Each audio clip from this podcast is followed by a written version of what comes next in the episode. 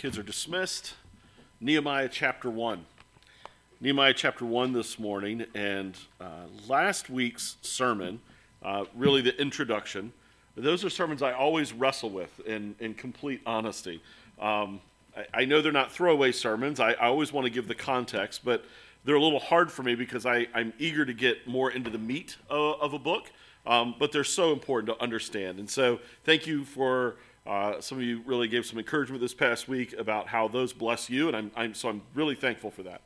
This week, though, we want to jump fully into the book and start our journey uh, into Nehemiah. And so we're actually going to do all of Nehemiah chapter 1 this morning. Um, it's, it's a lengthy prayer from Nehemiah. Uh, there's nine prayers of Nehemiah in the book. This is the longest.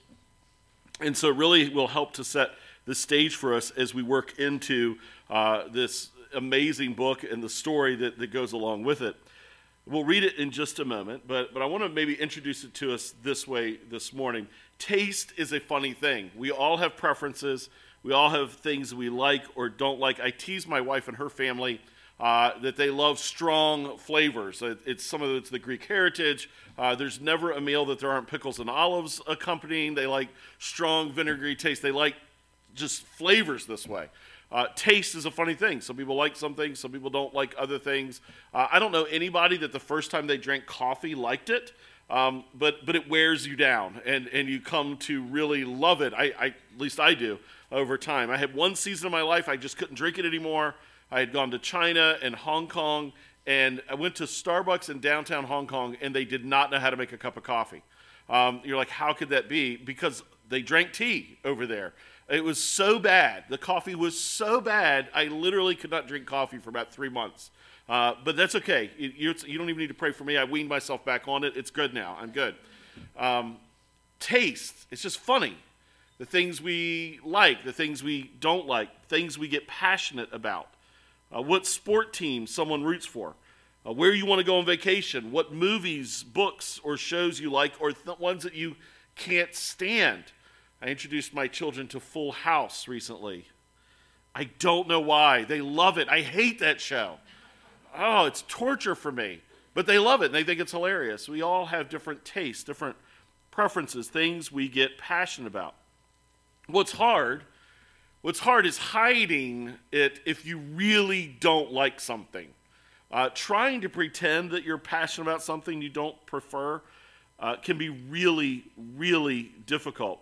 And so, maybe a good way to introduce it is with this little girl uh, trying her mom's spaghetti. Her mom, who is admittedly not a cook, quarantine lockdown a couple years ago, she had to eat mom's spaghetti. And, and she's a sweet girl because she really wants to be convinced that she likes it.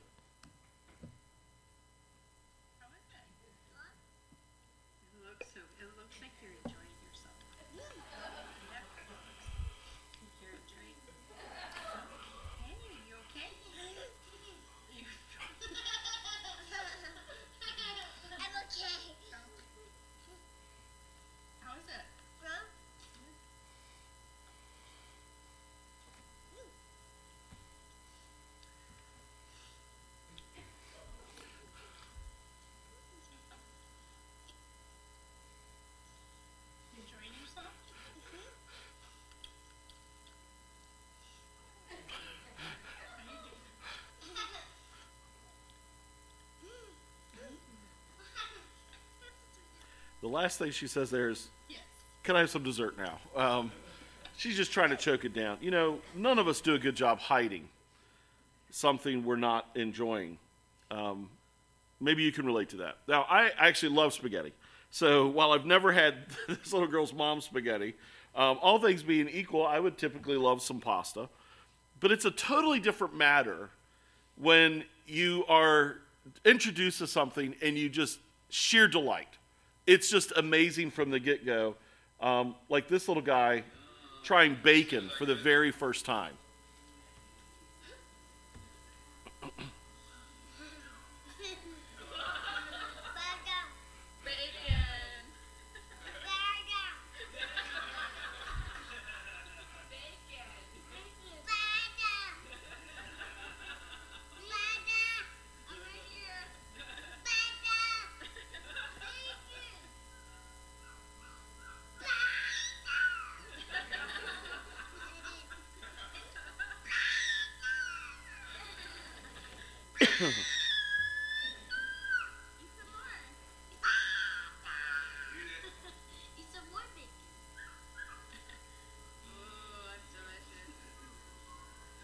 I mean, he's got a two fisted at this point.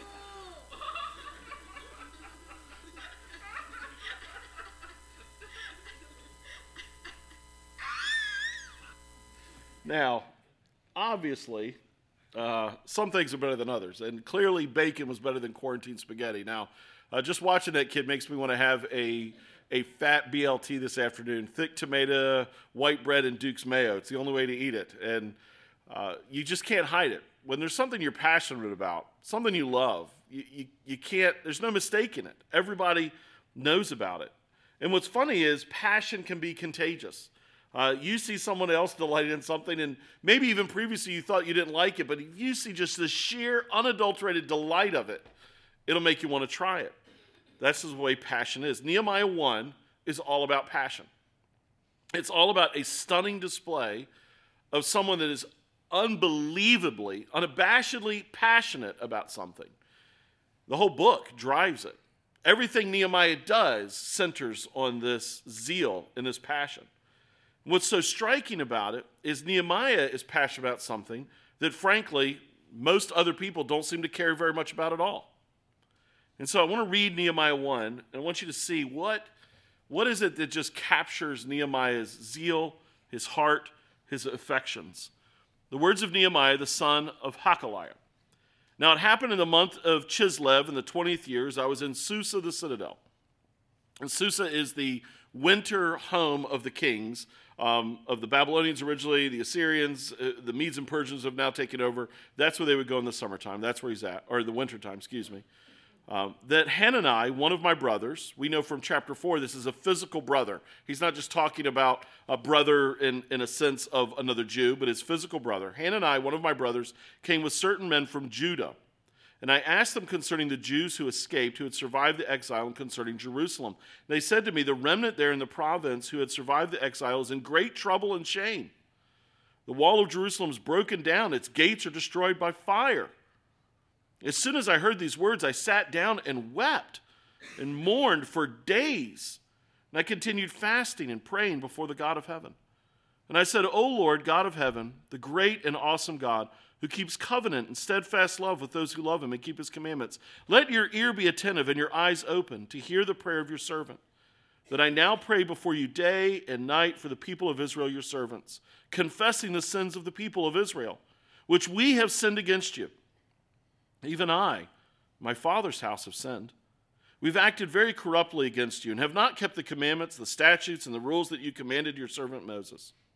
Remember the word that you commanded your servant Moses, saying, if you are unfaithful, I will scatter you among the peoples.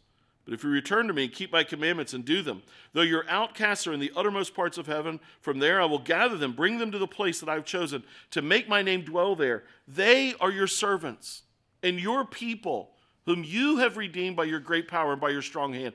O Lord, let your ear be attentive to the prayer of your servant, to the prayer of your servants who delight to fear your name.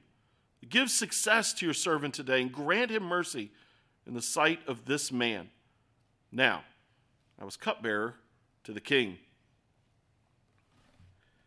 There's a stunning contrast between the coldness of the report and Nehemiah's response to it. There's a stunning contrast to the Jews that have left Babylon and been able to go back to Judah to start rebuilding the temple and the city and really a people group, and the fact that they've stopped and they've given up in the process. There's a stunning contrast between those that have given up and Nehemiah, who's passionate about reviving the work. There's a stunning contrast in Nehemiah's emotions, his affections, and everything that seems to be the centerpiece of what he desires.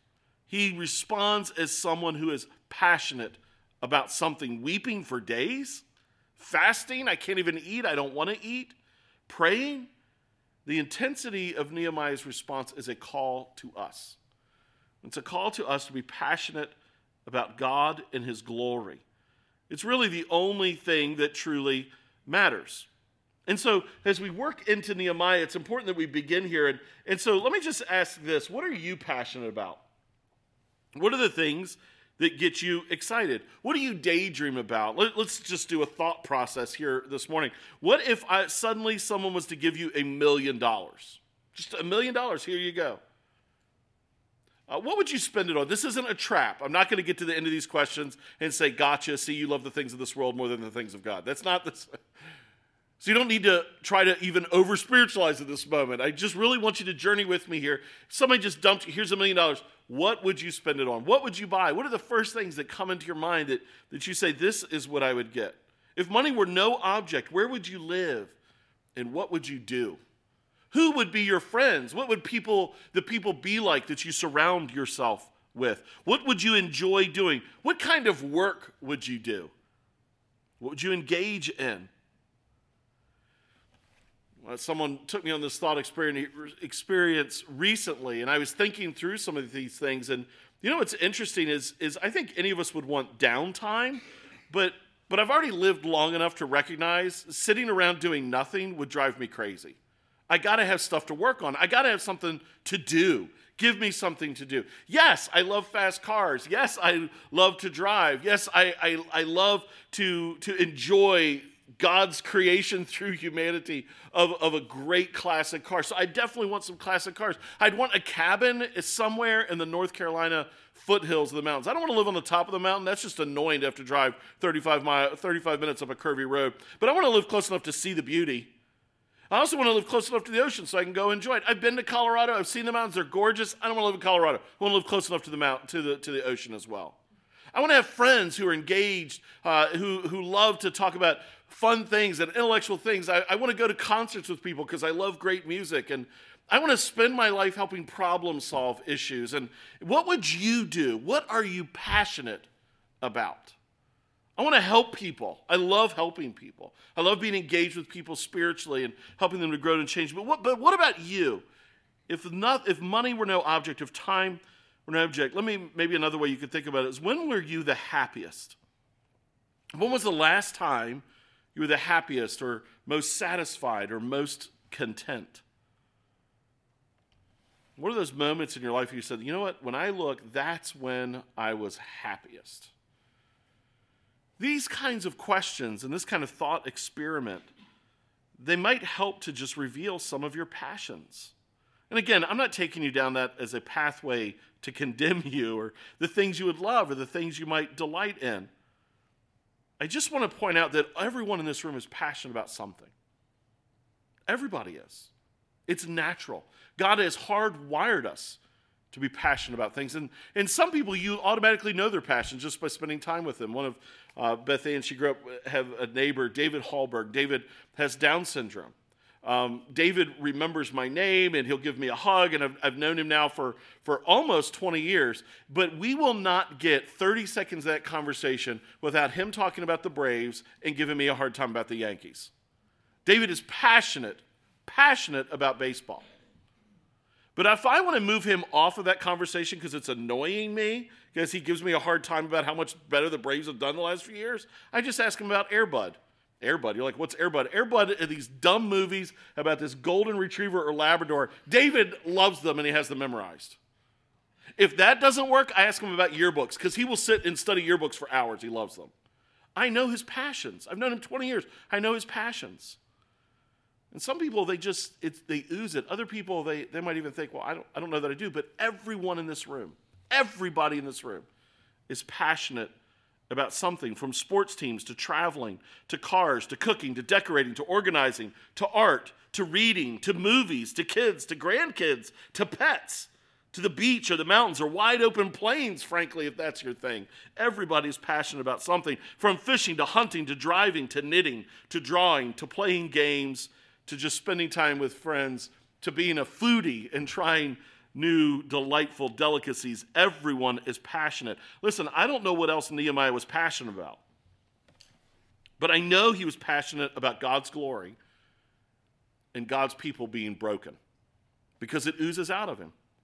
In all the universe, God has created this tiny spinning globe and we live in a massive universe filled with galaxies, and here we have this tiny globe, and on that tiny globe, he has stuck roughly 8 billion people now. But out of that tiny globe, he picked this one little spot. And out of that one little spot, he picked the tiniest of nations, it would seem, and, and inconsequential. And in them, he picked this little other area with a mountain. He put a city on it, and he put a temple there, and he said, I would come and dwell. Why did God do all those things? This is a microcosm of his glory. Because it has always been God's plan to have people that he dwells with in righteousness and experience his, his eternal presence. And so Israel and Jerusalem and the temple were intended to, intended to be a picture of that. When I was a little boy growing up in our basement, my dad had a four by eight piece of plywood that he was turning into a model train layout, HO model, tra- HO model train layout. And when I was a kindergartner, I'd go down to the basement, uh, and there he had the track laid down. He had mountains uh, starting to be formed. He had a tunnel that, that came out, and it was intended to look like the Appalachian Mountains where he had grown up in, in West Virginia. And, and as a little boy, I could see it. I could see it. It was a microcosm. So when we would go to see my grandparents in Beckley, West Virginia, it was like I could see the train layout. When I looked at the train layout, it was like I could imagine going to visit my grandparents. It was a model, a microcosm of a greater reality. That is what Jerusalem and Israel and the temple are. They are a microcosm of a greater reality. And so Nehemiah is passionate about God's glory being revealed and how it is now seemingly broken. And so Nehemiah Nehemiah wants to see the restoration of God's glory. What Nehemiah is broken, is mourning, is the brokenness of the imaging of the glory of God. A place of his presence with his people, passionate for him. So, what could fix it? What, what might be the only thing more powerful than Israel and the temple in Jerusalem? It's restoration. I love cars. You know this. I'm a car guy. My passion ooze out of me. There's something profoundly special about seeing uh, a, a, Mustang, a 64, 65 Mustang, 67, which is the best model year, but that's beside the point, that looks just like it did on the showroom. But I'm not a trailer queen kind of guy. I mean, if you're going to have a car, drive that thing. Drive it and enjoy it. What's the point? Who needs a museum piece? And so there's a joy in seeing it brand new, never marred, not a scratch on it, not a bug gut on its front, that is different than the glory of seeing one that's used and enjoyed going down the drag strip as fast as it can. And then there's a whole different glory of seeing it restored and fixed and made beautiful once again. And so Nehemiah begins to think through these passions, and we see it ooze out, first of all, in how he references the people who have escaped. You look back at verse 2, says this Hanani, one of my brothers, came with certain men from Judah, and I asked them concerning the Jews who escaped, those who had survived the exile, and concerning Jerusalem. Now, that is a strange way to frame it. Those who had escaped we know that Nehemiah is a cupbearer to the king. He lives in the palace. He has a cushy job. He has a trusted job. He has a whole staff that he would oversee. No wine, no food touches the king's lips that Nehemiah has not first made safe. He, he has to be a guy that the king has implicit and total trust in. 100% confidence. And yet, Nehemiah would contrast the cushiness of his job feeling like a prison compared to those who have escaped. Nehemiah's heart is not for his personal safety, but for God's glory. It tells us a lot right at the start. People who live passionate for God's glory find their sense of safety, security, and identity linked to God and not to their circumstances. It's the followers of Jesus when everyone else was offended by what he taught. And they all wanted to abandon him. That Jesus looked at his own disciples and he said, Will you also leave me? And they say, Where would we go? You alone have the words of life. There's a rejection of that which is comfortable, that which makes you safe, that which makes you feel secure out of a passion for God and His truth. It's an important and unusual perspective shift. Nehemiah's perspective is those who are living in a broken down, burned out city are freer than he is. This is so countercultural. Our tendency would be to think, even as Christians at times, that the world is far freer than we are. Our temptation would be to think, but look at all the things they get to enjoy and they get to do that we don't. Look at the restraint that we experience because of the presence of the Holy Spirit. But when we are living with a passion for God's glory, we do not think, we do not perceive obedience to God as a prison. We see it as freedom. What makes me free? My identity in Christ. But second, Nehemiah is surprised, which stands out to us. If you, if you go back to the text, verse 3, they said to me, the remnant there in the province who had survived the exiles in great trouble and shame, the wall of Jerusalem is broken down and its gates are destroyed by fire. As soon as I heard these words, I sat down and wept and mourned for days. Nehemiah is clearly shocked by this news report, which, which, which should make us pause. And those of you who were here the last week, you remember the city was burned and, and destroyed, the walls broken down, the temple destroyed, uh, well over 100 years prior by the Babylonians. So, why is Nehemiah shocked that it's still in that condition. He knew that had happened. So, how is this any surprise to him whatsoever? He's surprised because Ezra had gone back. Zerubbabel first had gone back to rebuild the temple, then Ezra had gone back to try to rebuild the people in the city walls. And so, Nehemiah's expectation is the job has been accomplished. Unfortunately, what had happened is the Samaritans, the people who lived in the north, who had become intermarried with the Assyrians, they wanted to play a role in the rebuilding of the temple. And, and the people, and Zerubbabel and Ezra said, No, you can't, because you're not Jews anymore, and you don't worship the one true God. They got angry about it, and they became fiercely opposed. And so, as they began, Ezra began the process of trying to rebuild the city walls. These Samaritans wrote a letter back to the king of Babylon and it falsely accused them and said that they're going to build the city. They're going to resist you once again. They won't submit to you any longer. Uh, they, they're going to follow their own God, and you can't trust them. And so the Babylonians had given authority to these Samaritans. And Ezra chapter 4 records for us that they violently opposed the rebuilding of the walls. All of this had happened some 10 to 15 years earlier. Nehemiah could not imagine that in the last 10 to 15 years, somebody had not gone back to the work and finished the job. Now, that'll become even clearer because Nehemiah is a book filled with people opposing him, and it never, ever stops him. Don't ever think that chasing God's glory is going to be easy. There will always be enemies. And Nehemiah can't wrap his brain around, though, that these people have not gotten back to the job. He couldn't imagine that so many would have let go of the dream of restoration.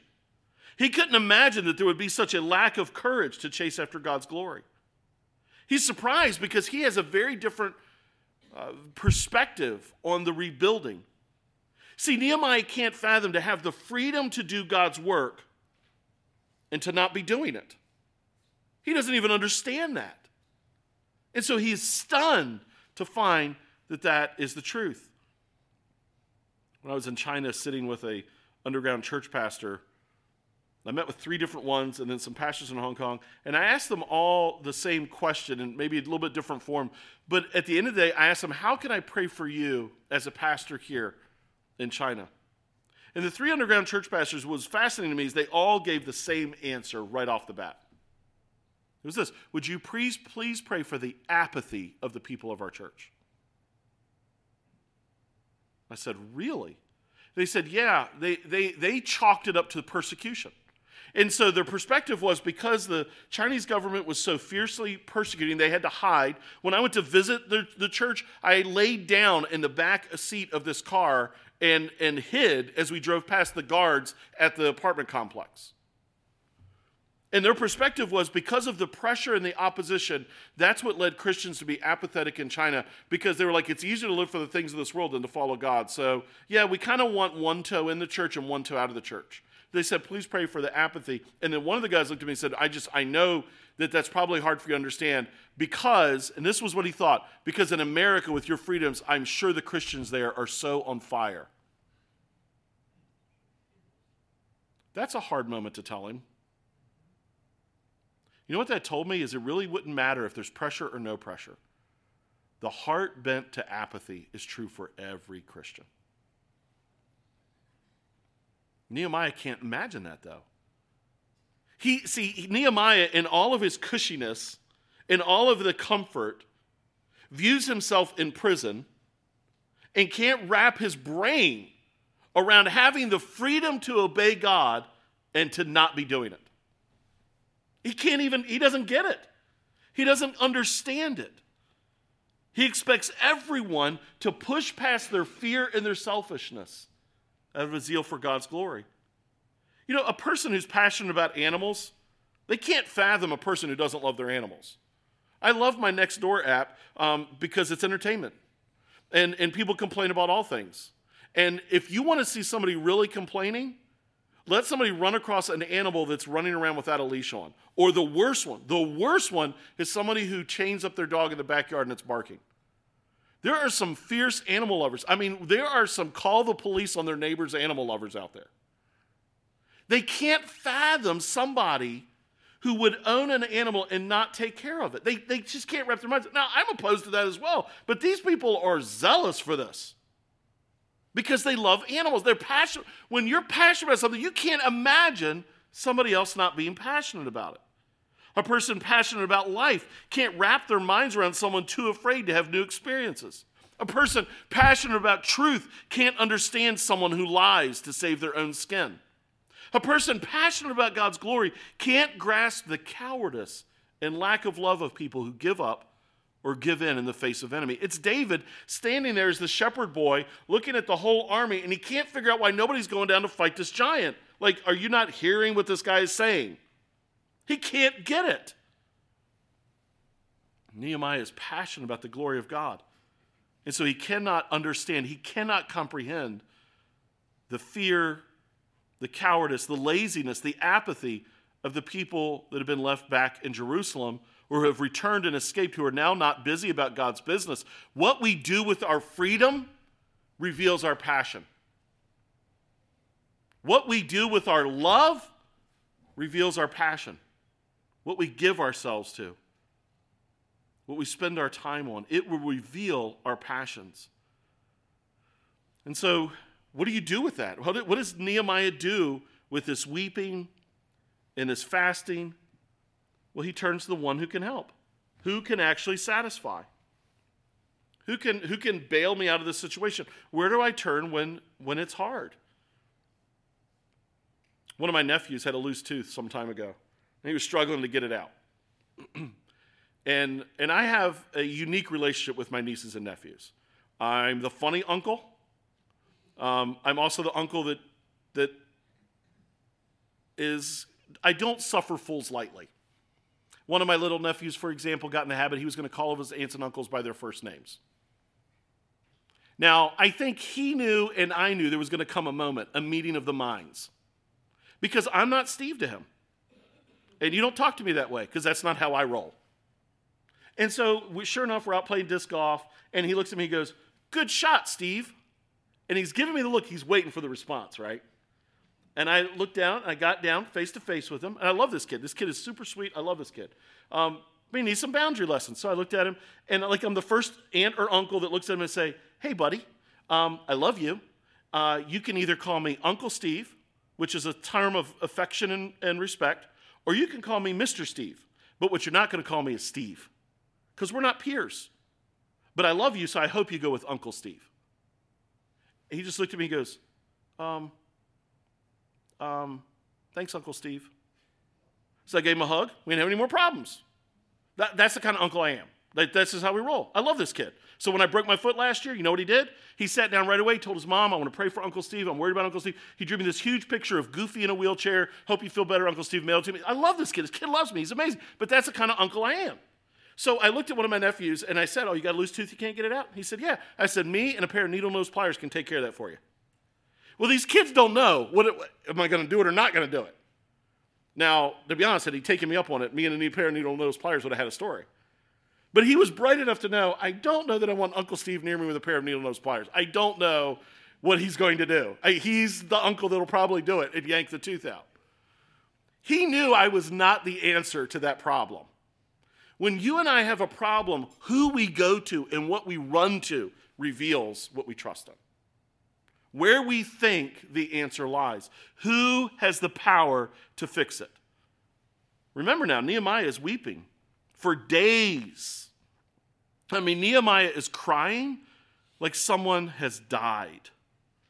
He's fasting He's praying. He's going to end this chapter with his title that he was a cupbearer. And what that points out, and part of the reason it's so important to see this prayer before he ever gives his title, is Nehemiah's first thought was not, I got this.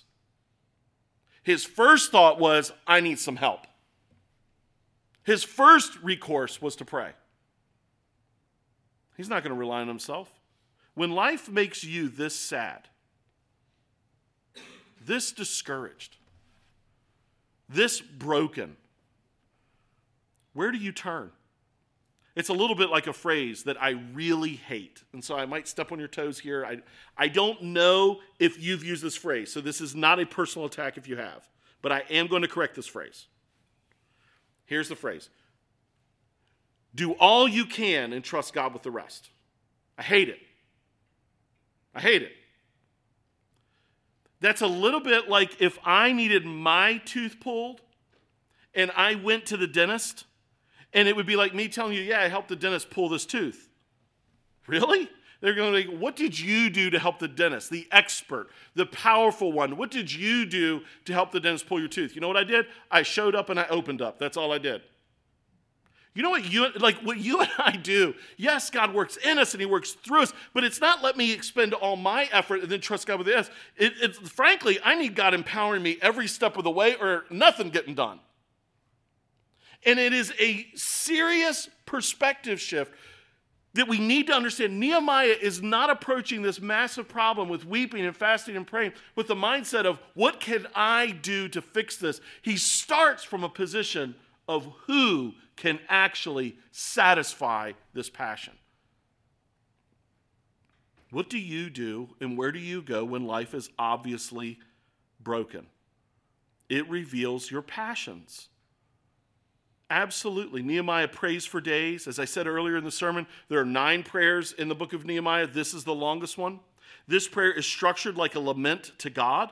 It, that's a sorrowful prayer, that's a confession of sin, making bold request. Nehemiah goes the one with power. And I just want to walk you through this prayer uh, in two ways. First of all, the titles that he gives to God.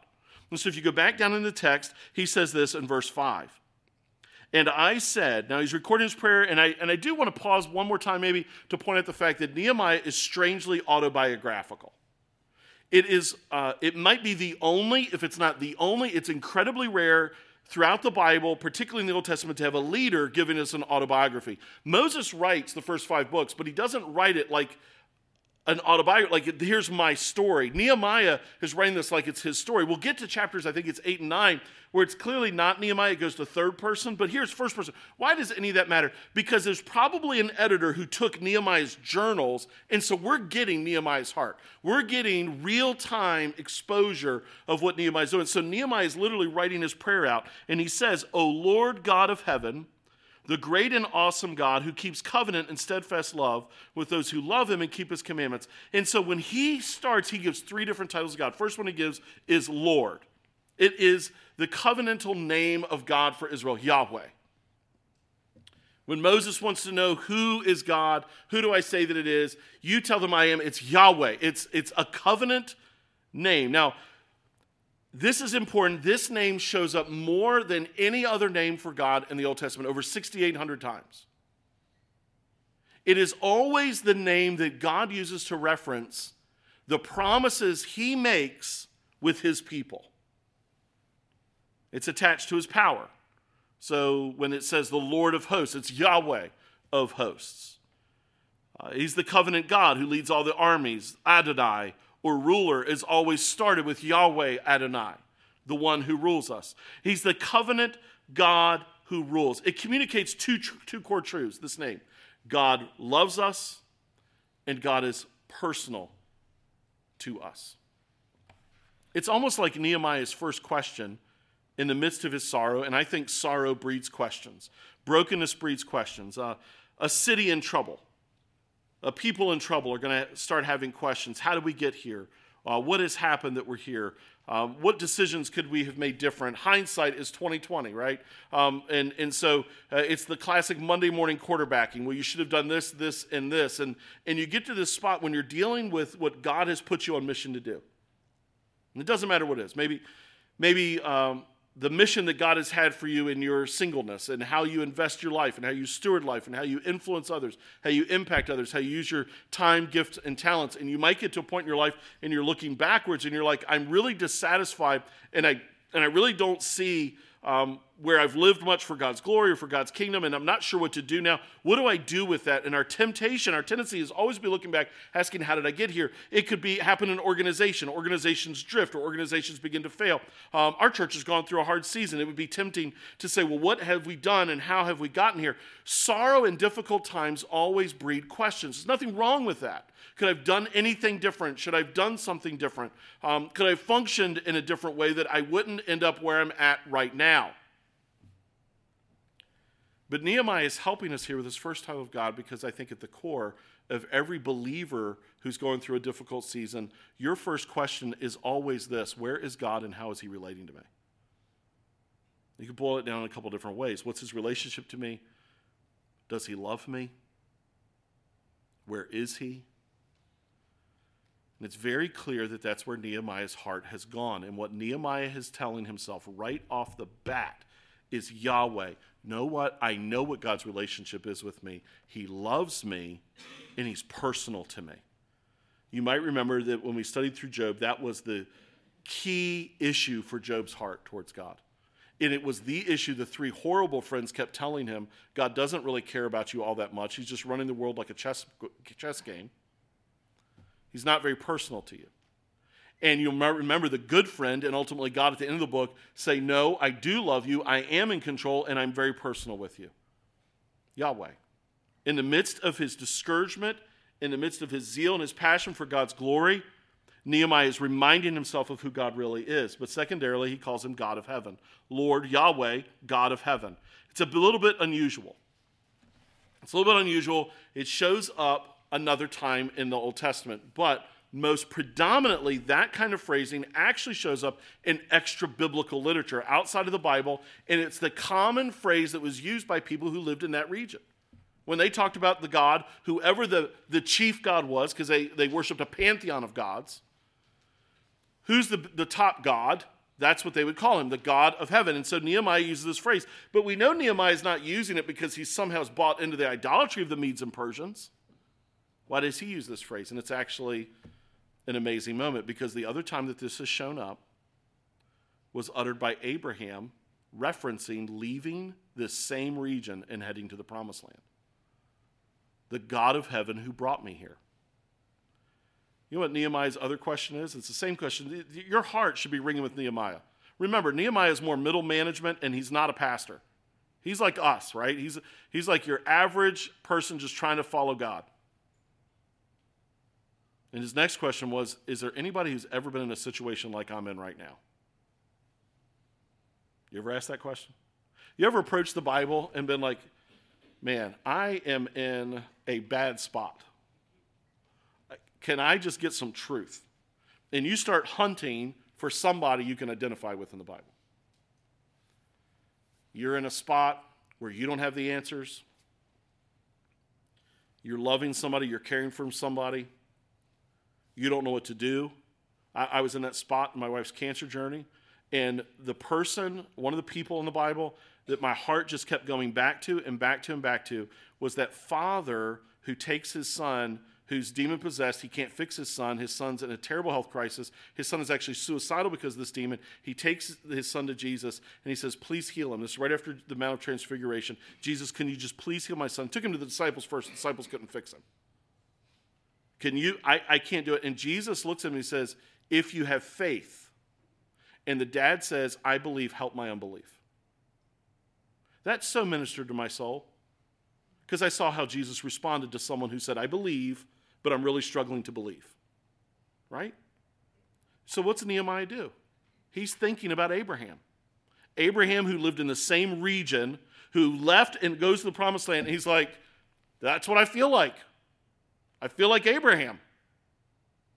And so he's meditating. His heart is, is just soaking in truth about who God is. So God is this covenantal God who loves me, who's personal to me. God is this kind of God who brings people, listen now, God is the kind of God who brings people out of a place of trouble to a place of promise. That's what he's thinking about. But then he gives a third title great and awesome. Great and awesome.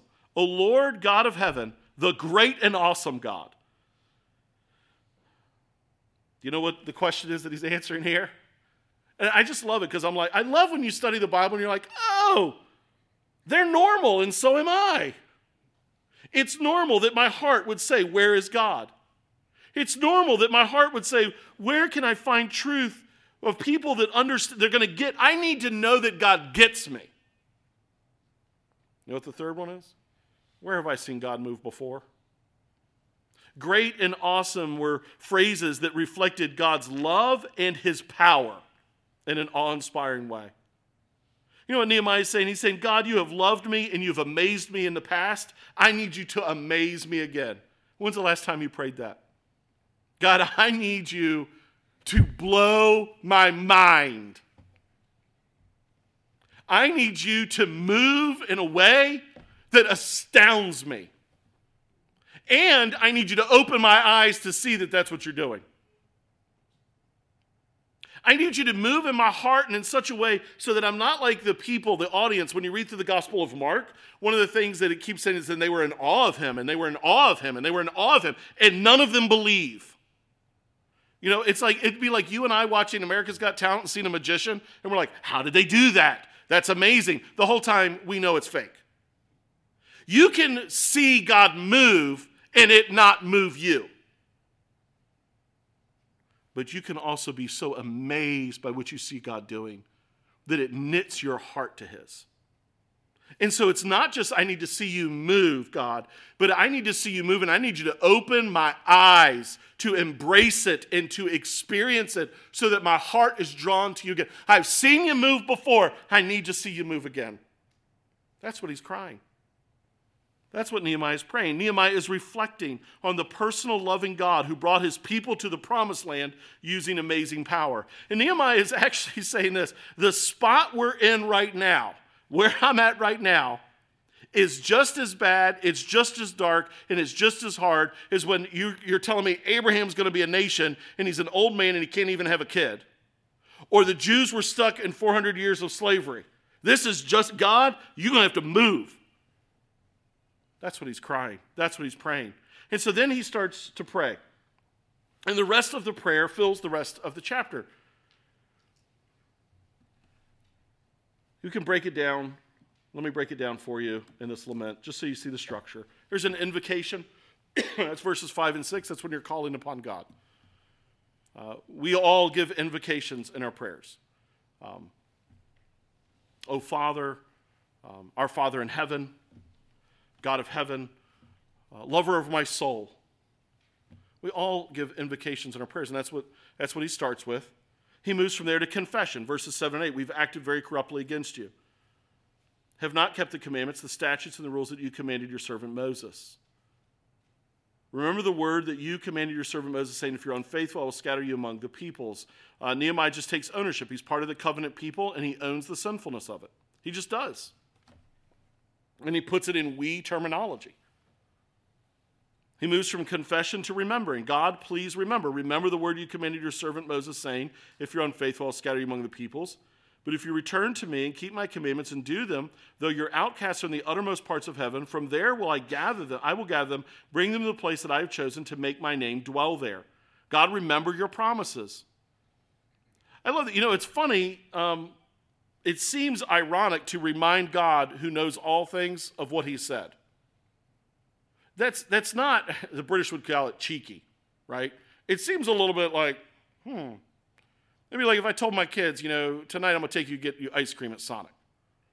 And then later, Dad, remember you promised ice cream at Sonic. Well, you could say that nicely, or you could say that mean, meanly, right? Like we all know that. But but Nehemiah is reminding his heart as much as reminding anybody else of what God has promised. And it's okay. And then he makes his request, verse 11 O Lord, let your, ser- let your ear be attentive to the prayer of your servant, to the prayer of your servants who delight to fear your name. Give success to your servant today. Grant him mercy in the sight of this man, which preps, prep, preps us because he's going to go before the king. Now, we saw this in, God, in the names of God. It's very clear that Nehemiah is word soaked. Nehemiah is very clearly in his discouragement, he has begun to either read afresh or remind himself of the truth of the word. Has, it's, it's very much like a mindset of saying, Did God not say this? Has God not done this? And it's actually all through this part of the prayer because each one of those are direct quotations or references to other parts of the word. In Deuteronomy 4, you have Moses' statement when Moses is introducing the law, when Moses is giving the law to the people, he comes off Mount Sinai. Here's the Ten Commandments. It's very clear that this is what Nehemiah is thinking about and meditating on. Uh, when he goes to the remembering, he goes to Leviticus, and that is the moment of prayer with, with what's going to happen when you wander. It, and it's amazing because remember, God said, if you'll be, I'll be your God if you'll be my people, and I'm making a covenant with you. But if you wander, I'm going to do this, and you're going to need to repent. And that's where they're living right now. They have wandered into idolatry and disobedience. And so Nehemiah is thinking, what is supposed to happen then? He reminds himself of it. Psalm 1 3, it talks about God giving us success. And it's actually the same Hebrew phrasing. And so actually turn to Psalm 1 and see what he's quoting here. Psalm 1 Blessed is the man who walks not in the counsel of the wicked, nor stands in the way of sinners, nor sits in the seat of scoffers. There is no better description of what the Jews who are in Jerusalem and Judah are doing right now than that. They are actually walking in the counsel of the wicked, they are standing in the way of sinners, and they're sitting in the seat of scoffers. They have bought into the lies of the Samaritans. God doesn't want you to build this city, you better stop.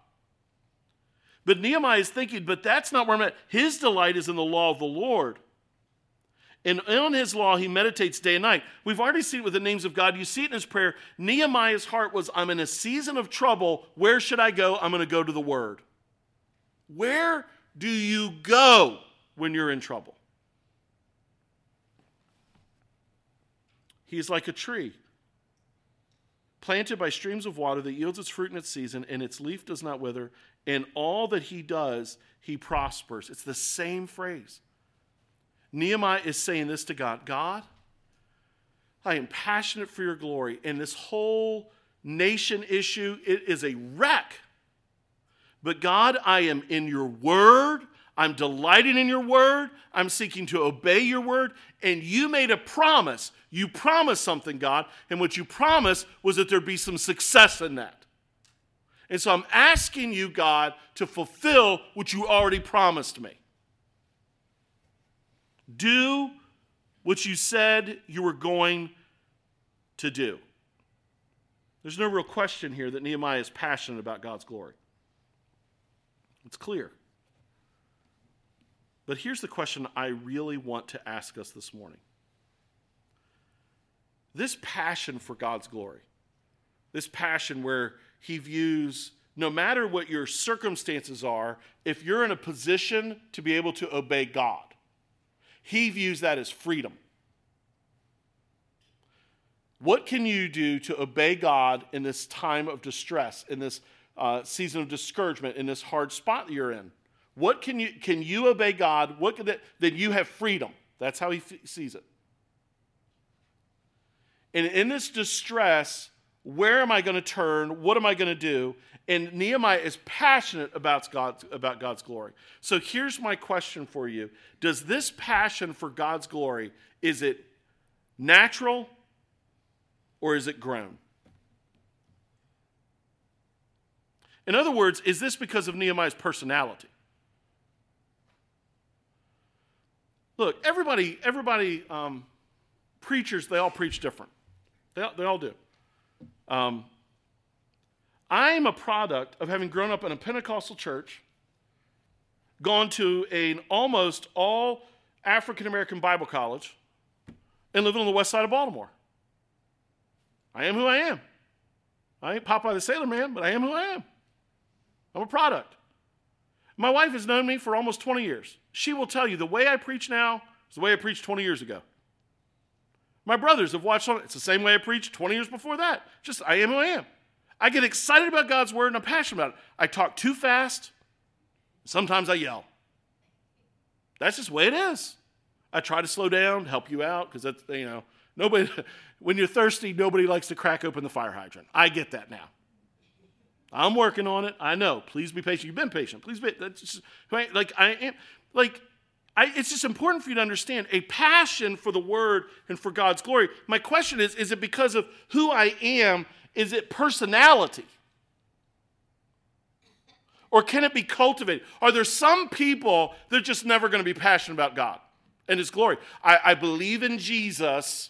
I've prayed the prayer, but I'm so I'm, I'm like closer to an Anglican than anything else, right? Like i am a, um, I'm, I'm a bedside Baptist. I'm a, I'm a pillow Presbyterian. I like my church unique with robes and sleep. Sunday nap time starts at service start time. Like, I don't know. There's people that are like that. Like, and they're like, they just assume, they assume that passion is personality or upbringing or location. So I think you can be passionate and never raise your voice. Yes, although you're going to have a hard time arguing that you are a zealous fan of a sports team and never cheer. Yay. Like, I ain't going to believe you. Sorry. Sorry. You know it's true, and I know it's true. And so it's funny when it comes to God, it's like, well, uh, I just don't know. So my, here's my question Is passion natural? Is it personality? Is it spiritual gifting? Or can it be cultivated? Which is it? Here's the answer yes. I'm so helpful. Here's the truth I don't want to treat God's glory like I'm choking down mom's quarantine spaghetti trying to convince myself I'm passionate about it. I have no interest in being that kind of Christian. None whatsoever. Oh, yeah, I love reading the word. The word, it's wonderful.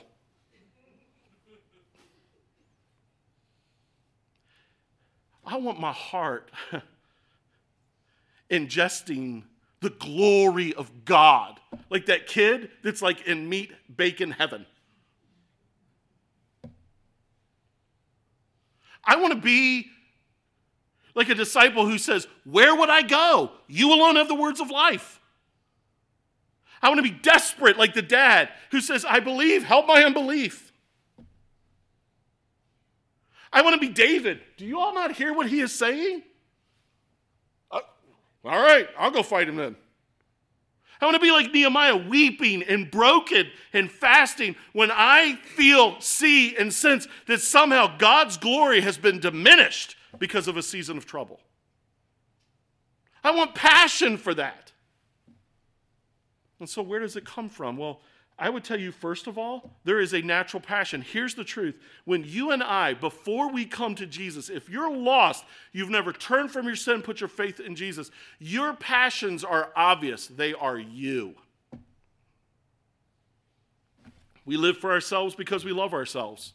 And even if we go to a church or give money or serve, we do it because it makes us feel good. I've told you before the story about Bill Hybels. Famously, I sat through one of his sermons, the 10 reasons I give, and the first four or five reasons were all about how they made him feel. It's all about him. You see, the reality is you can be religious and it still be all about you. Just look at the New Testament, right?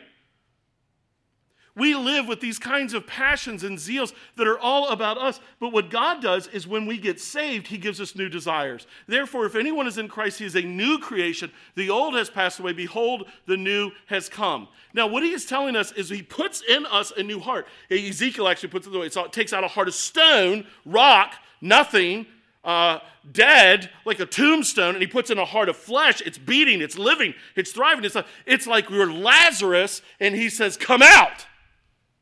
And when Jesus says, Come out to a dead man, you know what the dead man did? Pooh! And he came out. They said, No, Jesus, don't open that grave. He stinks by now. He's been dead days. Jesus makes stinky people, corpses, live and breathe. And I guarantee you what Mary and Martha wanted to do next feed that man, give him something good to eat when we get saved, He puts in us His Spirit and it starts to work in us new desires. They become natural because they're supernatural. Philippians bears it out this way Therefore, my beloved, as you have always obeyed, So now, not only as in my presence, but much more in my absence, work out your own salvation with fear and trembling. For it is God who works in you, both to will and to work for his good pleasure. What does that mean there, work out your salvation? I, let me put it in the simplest phrase possible. What God has done on the inside, he wants to empower you by the Spirit to bring to the outside. When I go to get a watermelon, at Walmart. My, my, one of my brothers was laughing at me. He used to be a produce manager at Walmart. And I just looked at him and said, I know how to pick a good watermelon. And he just started laughing. I said, Why are you laughing? He said, Steve, I worked in the produce department for years. I've seen every manner of checking watermelons for a good watermelon. I said, Like what? He said, I had this one lady that would come in. I kid you not. She would take a watermelon off the rack and roll it on the floor. and she said, Look, the world's full with people that just ain't right. Right? so roll on the floor, and however it rolled, she knew it was good or bad. And I'm like, no, man, you got to see, you got to look for that yellow spot that's been let to, to, to mature out on the ground. It wasn't picked too early. If it's green all around, I said, and you thump a little bit. And he's just looking at me laughing. Look, I'm just telling you, though, that system works for me. I don't, you're not going to catch me at Valentine Walmart rolling wa- watermelon on the ground. You will catch me looking for a yellow spot and thumping it. Because if I'm going to crack it open, I want to know what's on the inside. And what God is saying is, I've radically transformed you. How's anybody going to know? Work it out. Work it out. Jesus in you coming out of you. New desires, new passions. Why are you doing this? Why are you standing for truth? Because God is not a liar and He's now in me and He's called me to do truth. How do you have that courage? I don't have courage. I'm actually filled with fear. But Jesus is in me and He says, perfect love casts out fear. So I'm going to love Him, love others, and walk in courage. That's why I'm doing what I'm doing. Boy, you seem to be really firm and resistant. You're right, because I'm going to stand against the evil one. You seem to be very aggressive with the gospel, and you, you seem to be convinced that God can save people. You're right, because Jesus said, The gates of hell shall not prevail. You used to be given to all these passions, but you're not anymore. And you're like, You're right, because serving idols defies the holy God who saved my soul. What's on your inside should come to your outside. If you show me someone who has no passion for God, then you've just shown me somebody who's spiritually dead. There is a natural passion for God and His glory that comes at salvation. But get this now, get this, it also needs to be cultivated. It's got to be grown, it needs to be worked on. Nehemiah's passion is natural to him because he follows God. But we're commanded to do things like delighting ourselves in God, setting our affections on God, on things above, Colossians 3, loving God with all our heart, soul, mind, and strength. We're commanded to do these things. Listen, my passion for God grows when I realize that this world lies to me. Satan lies to me. My own heart lies to me, but God never lies to me. How does that make my passion grow?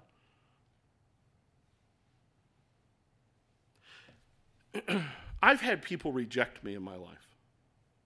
And I'm sure everyone in this room has to some degree, in different levels, in different capacities. And so some of you, because I, I know you, some of you are, when I use that phrasing, it's deeply, I mean, it's like pulling back to wound, deep wounds. And what's hard is in a moment of rejection like that, or a season of rejection, what you've had the most painful rejections, you've had somebody that's supposed to accept you or has claimed to accept you, then 180 on that. And that messes with you. And from that point forward, you are always going to fight this lie. The next time someone expresses acceptance, love, and affection for you, you're going to be choking down your heart that says, But do they really? Do they really? Now, here's the truth God comes to your life and mine, and He says, You are a wicked sinner, and I will judge you and send you to an eternal hell. But I love you, and I've sent my Son to die for you. And if you turn from your sin and trust me, you'll follow me, and guess what? I will adopt you and I'll make you my own, and I will never leave you or forsake you. I will never abandon you the only people that we will feel the safest with are people who love us enough to say hard truth to us so that we can have a full confidence when they speak words of love to us. And no one on this planet does that like Jesus. who else would I go to? Where else would I turn? Who else would I serve? You see, my passion for God grows when I spend time in His Word and I begin to see that that's who He really is.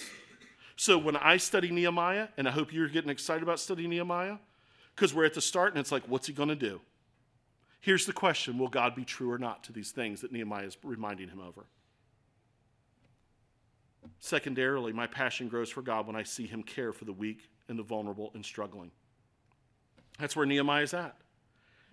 And so when I go to his word and I start meditating, soaking, marinating in his word, and I see God care for the weak and the vulnerable, for the struggling and the hurting. When I see him make breakfast for Peter at the seashore, when Peter feels like he's blown it so bad he's no, of no more use to God, and God finds him fishing, makes him breakfast, and then says, Get on mission. I'm not done with you. When I see him be that kind and yet that direct with Peter who feels like a failure, when I see him uh, deal with bitter Naomi, she's like, Don't call me Naomi anymore, call me bitter. That's bold, folks. Let me just tell you rename me one who hates God right now. And God gives her a grandson and a son in law and a daughter who, uh, who was a daughter in law from a Moabite nation, but now she loves her and she cares. And God just pushes right past. Don't you love when God hugs porcupines like us? I mean, he's just like, mm, come on in there. He's like my neighbor Chris. I've shown you how this guy hugs me. He's like Barry's head. Get in here right? And, and I know that I'm unlovely. And, and I just see God loving on Naomi. Don't call me Naomi. Call me bitter. And he's like, you just feel like she's staying like this. And God's like, oh, get in here. I'm not done. When I see Jesus push past the woman at the well's resistance with affection and truth and mission, when I see God reach down and Hannah is crying and sobbing because she's never had a baby and there's no hope of a baby and all she wants to be is a mama. And, and she looks in such distress that the priest thinks she's drunk. And God looks down and says, Here. And not just a baby, but a prophet.